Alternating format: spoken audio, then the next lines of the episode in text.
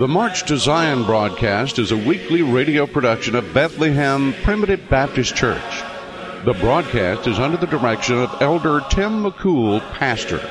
For more information, contact 205 364 1396 or write the March to Zion broadcast, P.O. Box 270, Carrollton, Alabama 35447.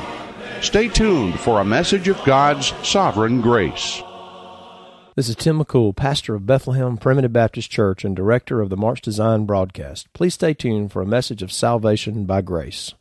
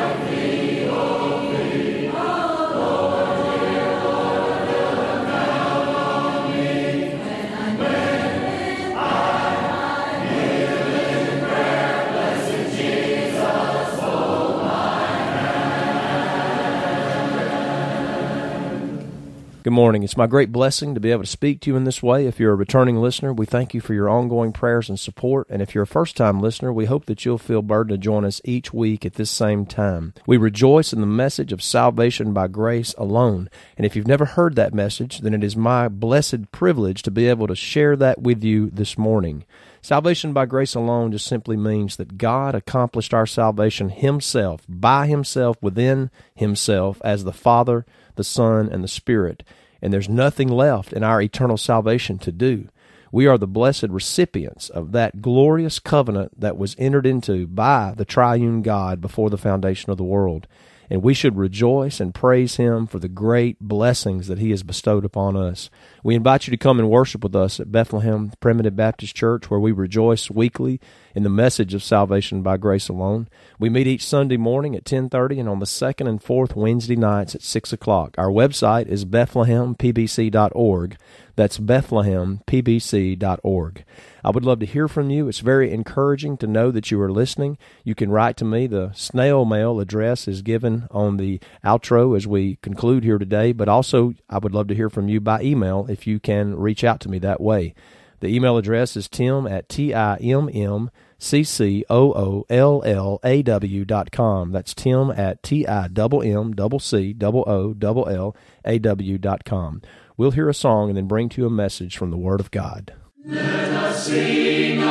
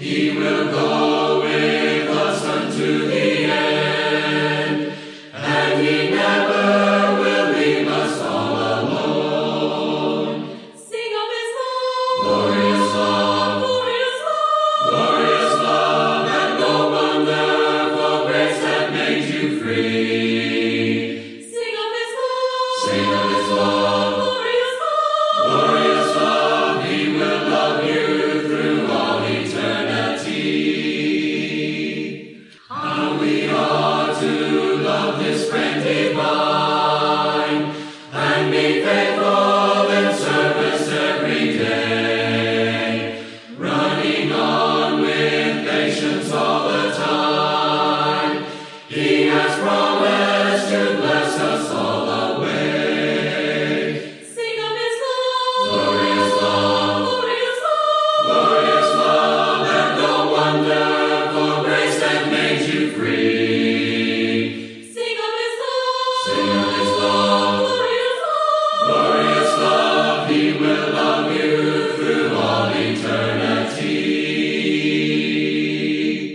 want to speak to you this morning again about the basics. We've been working our way down in the book of Romans, beginning in the eighth chapter and the 28th verse.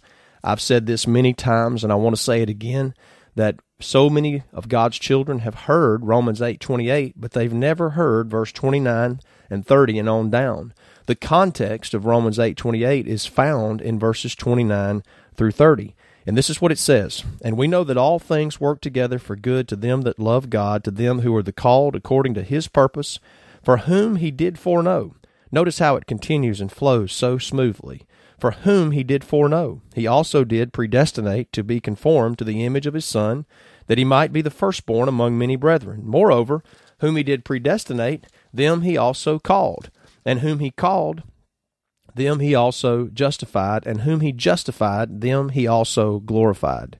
Several weeks ago, we began a series on the basics, and we pointed out that you can know exactly how the Apostle Paul and the other apostles, the manner in which they taught the people that they experienced these things with. In the book of Acts, you read in the 20th chapter where the Apostle Paul declares to them that during the three years that he spent with those folks there at the city of Ephesus, where a church was established, he says, I, I kept back nothing that was profitable unto you. He says, I taught you all things, I showed you all things. He says, I declared unto you all the counsel of God. So we can conclude that Paul's manner was to give them everything they needed. And by the way, he was under the inspiration of the Holy Spirit. And the things that he wrote down in Romans and what was written in the book of Acts was inspired by the Holy Spirit. So we can trust that completely. Paul didn't leave anything out. So when he writes back to them later in the letter to the Ephesians, which was probably eight or ten years later, he says, Remember when I was with you.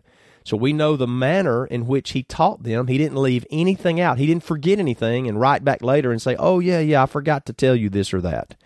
And so, those several years later, when he writes back, you can know exactly what he taught them in the first messages that he presented to them. And you'll find that truth listed there in Ephesians, the first chapter, here in Romans, the eighth chapter. And he says the first things that he taught them were these basics that I'm sharing with you. And the very first basic that he taught them was the depravity of man. The fact that God looked down through time and saw through Adam's fall that no man would come to him. No man, woman, or child would accept him, would let him into their heart. You see, man was in a terrible condition, and that is exactly why God made the first move. And the first move that he made, the purpose of God before the world was even formed, when he looked down through time and saw what Adam would do, and beforehand saw that all of mankind would go astray in Adam and never even move in any direction whatsoever towards God, never even have a desire towards God, and not even realize they needed a desire towards God. And so God saw that, and God made the first move, and that first move was that he foreknew a people. He set his love upon a vast number of people out of every kindred and tribe and tongue and nation, as the stars of the sky, as the sands of the sea. And he bestowed that love upon them, and he showed it, demonstrated it by predestinating them, setting their destination, because they could not set their destination. Because they could not change their destination of the lake of fire, God changed it for them. God set their destination as heaven instead of hell. You see, understanding that no man ever would make it to heaven by their own choice is so essential. It's a basic. There's not a little bit of good in every man. There's not some little hint or spark of goodness there that if it'll just get ignited by the Holy Spirit, well, then maybe that person will be saved or make a choice for the Lord. No, the Lord saw in Romans, the third chapter, we're told this. In Psalms, the 14th chapter, we're told that the Lord saw that no one would come to him. That's a basic fundamental understanding from the scripture. That's the basics that the Apostle Paul taught first. That was his manner. And then we see, as I've already said, that God, because no one would come to him, that he foreknew them and he predestinated them. And last week we talked about the fact that he calls them, he borns them again, he regenerates their dead heart sometime in their lifetime from conception unto death. We saw the examples of how that occurs, of how a baby in the womb, like John the Baptist or Jeremiah, could be born again by God's design, God's touching them like the wind blows where it chooses, God's sovereign in reaching out and touching the heart of that child in the womb if he chooses to. We also saw how a man in his prime, like the Apostle Paul, who was known as Saul of Tarsus, was born again while he was on the road to Damascus to kill Christians. You know, he didn't accept Christ. He didn't let him into his heart. God didn't ask permission. God just went in and saved that man. He born him again. That's the calling. And then we saw how a thief on the cross at the end of his life, who was about to die just a few hours from his death, who had lived a life of crime and shame and misery and bringing reproach upon all those in his family. And yet the Lord sovereignly touched that thief near the end of his life and gave him life. One moment he was cursing Christ, the next moment he's praising his name. You see, these are the basics, these are the fundamentals. And the next fundamental that we come to, as we read here in Romans, the eighth chapter, the things that God is doing for the benefit of His people. He is foreknowing, He has predestinated, and it says He will call them sometime in their lifetime. And now we read this whom he called, them he also justified. Oh, this is so important. This focuses entirely on the work of Jesus Christ. that he has justified us. I heard one old writer said that it is just as if I had never sinned. That's what justified means. It means to be declared innocent. How in the world can a bunch of wicked sinners who have depravity in their heart and wickedness in their heart and they're dead in their sins, how can they be declared innocent when they are clearly guilty? And by the way, when the Spirit borns again a child of God, it brings that child of God to the recognition that they are in need of being declared innocent. They realize they're guilty because the Spirit writes that in their heart that you are guilty in your sins, and there is one who has spared you from the punishment of that guiltiness, and it is Jesus Christ. He has justified his people. It means to be declared innocent one who is guilty being declared innocent. I've used this example before, but think of someone that you love dearly that's lived a good life and they're a godly person, and then think of the worst murderer that you could ever come up with. What about the recent person who murdered those 17 children down there in Florida? Think about the Charles Manson or the Hitler. Think about the worst murderer that you know is guilty. They've admitted that they're guilty and they're set to be executed. They're there before the bar of justice. No question they're guilty. And here comes in this innocent person that you love. Maybe it's your grandmother, your mother, a dear friend that's always uh, dealt straight with you, had always been honest and helped you out. And all of a sudden, that dear friend, that dear relative that you know is a wonderful, God fearing, godly person, and they walk in at the moment of execution and say, Wait, I will take the place of that guilty, convicted, confessing murderer. Can you imagine how you would feel? That just doesn't seem fair. It just doesn't seem right. Well, I tell you, it's not fair, and we're not dealing with fairness here. We're dealing with mercy because the only one that has ever been truly just, the only just one is Jesus Christ. He never thought anything wrong. He never did anything wrong. He never said anything wrong.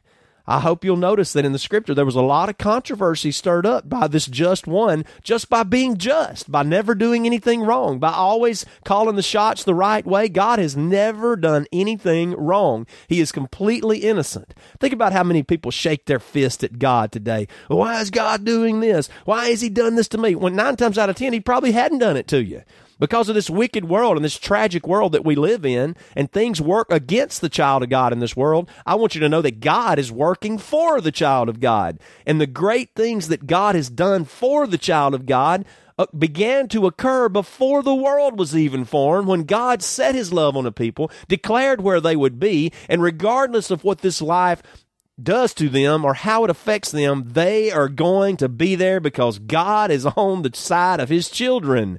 It doesn't mean that they may not have a rough time here in this life. They may reap what they sow. They may be even chastised by God for disobedience. But there is nothing that can take away the fact that Christ on the cross 2,000 years ago hung there paid for the sins of his people and declared them to be innocent. How? Through his righteousness.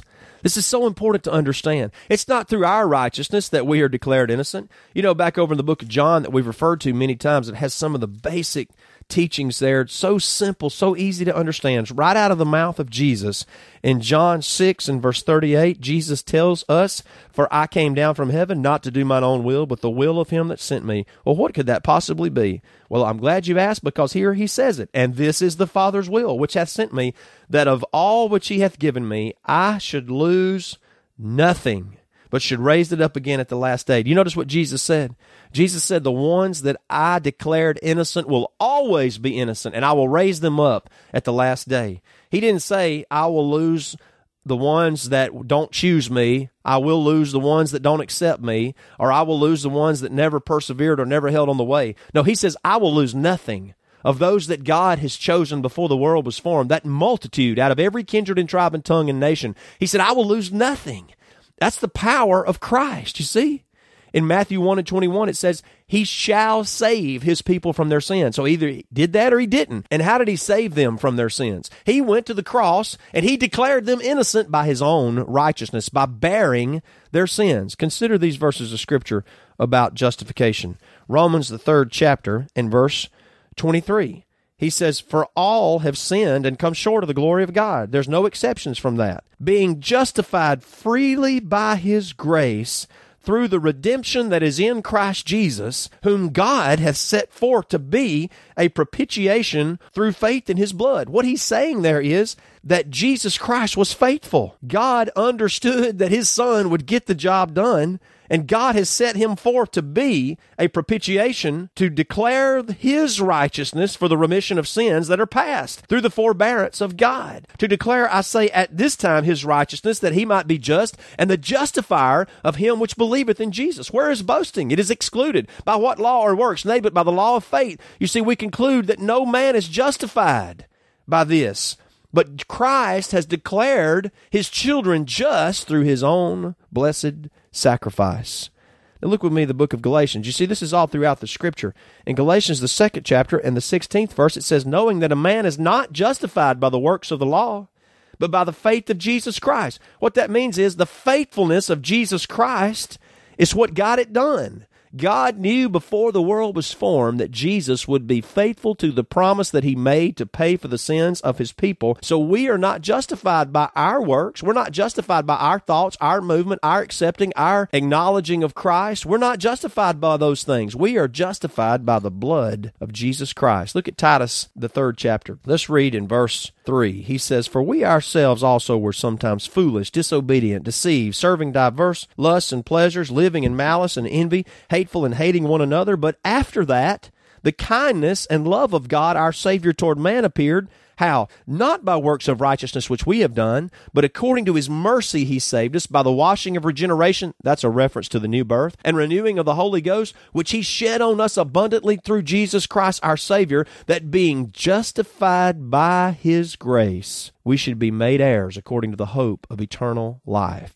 You see, it was by His grace that we were declared to be just or declared to be innocent. Look with me, if you would, in 1 Peter, the first chapter, as we consider some verses from there. Verse 18 For as much as ye know that ye were not redeemed with corruptible things as silver and gold from your vain or empty manner of life, received by tradition from your fathers, but with the precious blood of Christ, as of a lamb without blemish and without spot, who verily was foreordained before the foundation of the world, but was manifest in these last times for you.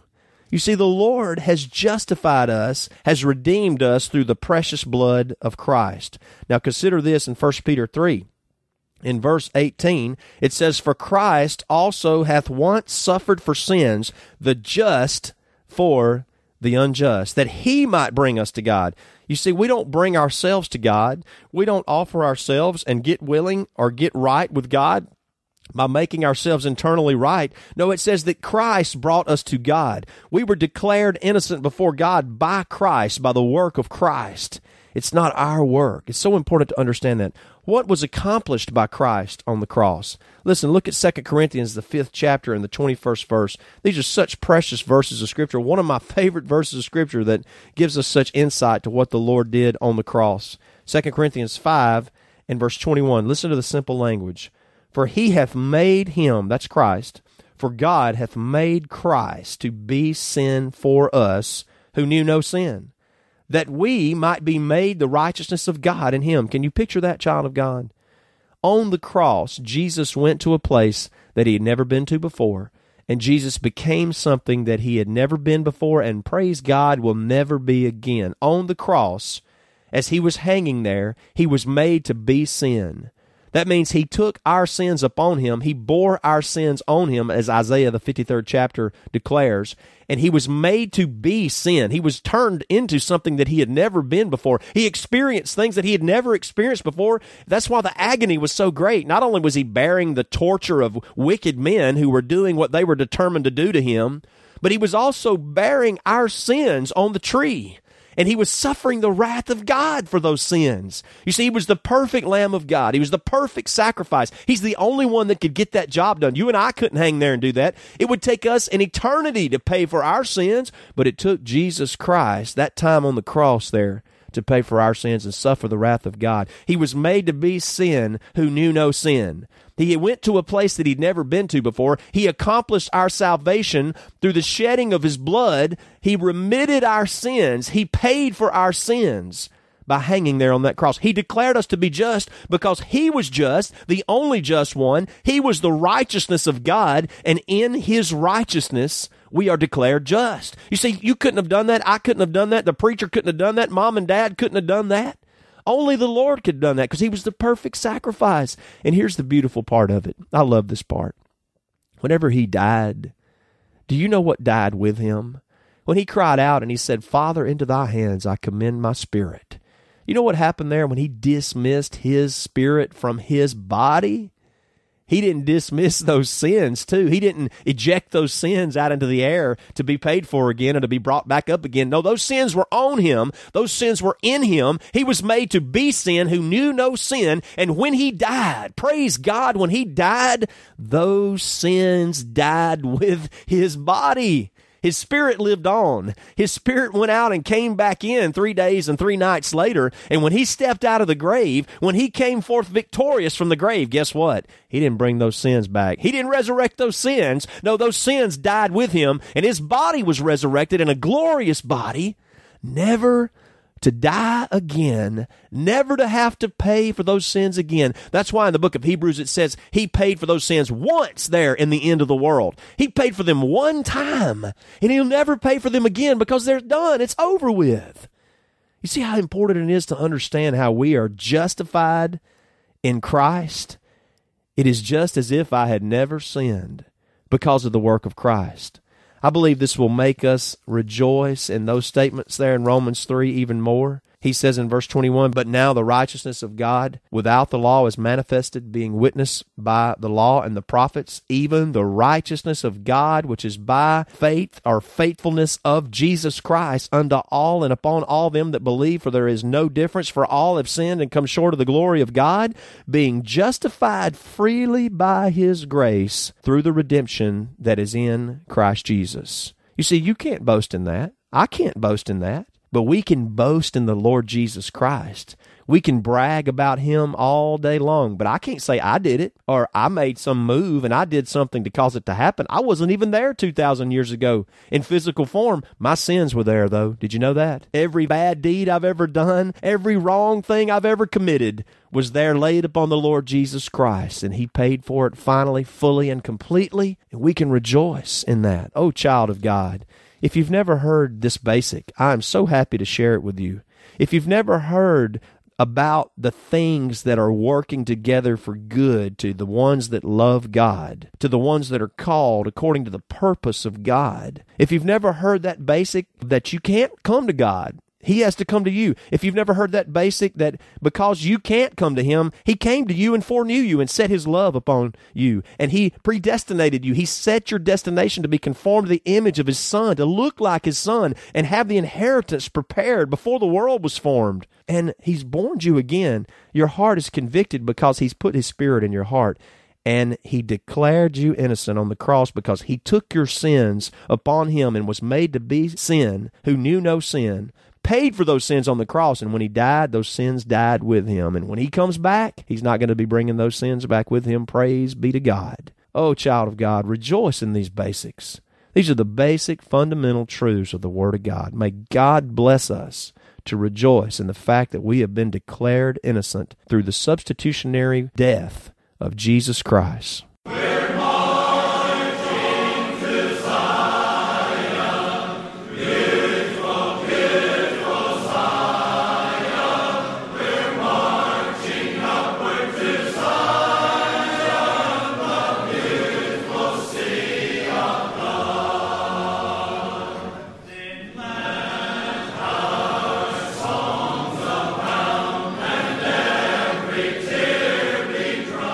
You've been listening to the March to Zion broadcast. For more information, contact 205 364 1396 or write to the March to Zion broadcast, P.O. Box 270, Carrollton, Alabama 35447. Bethlehem Primitive Baptist Church is located seven miles east of Gordo and 10 miles west of Northport, just off Highway 82 on the Boyd Road near Echola. Services are each Sunday at 10:30 a.m and the second and fourth Wednesday night at 6:30 p.m. Please join us next week for another message of God's sovereign grace.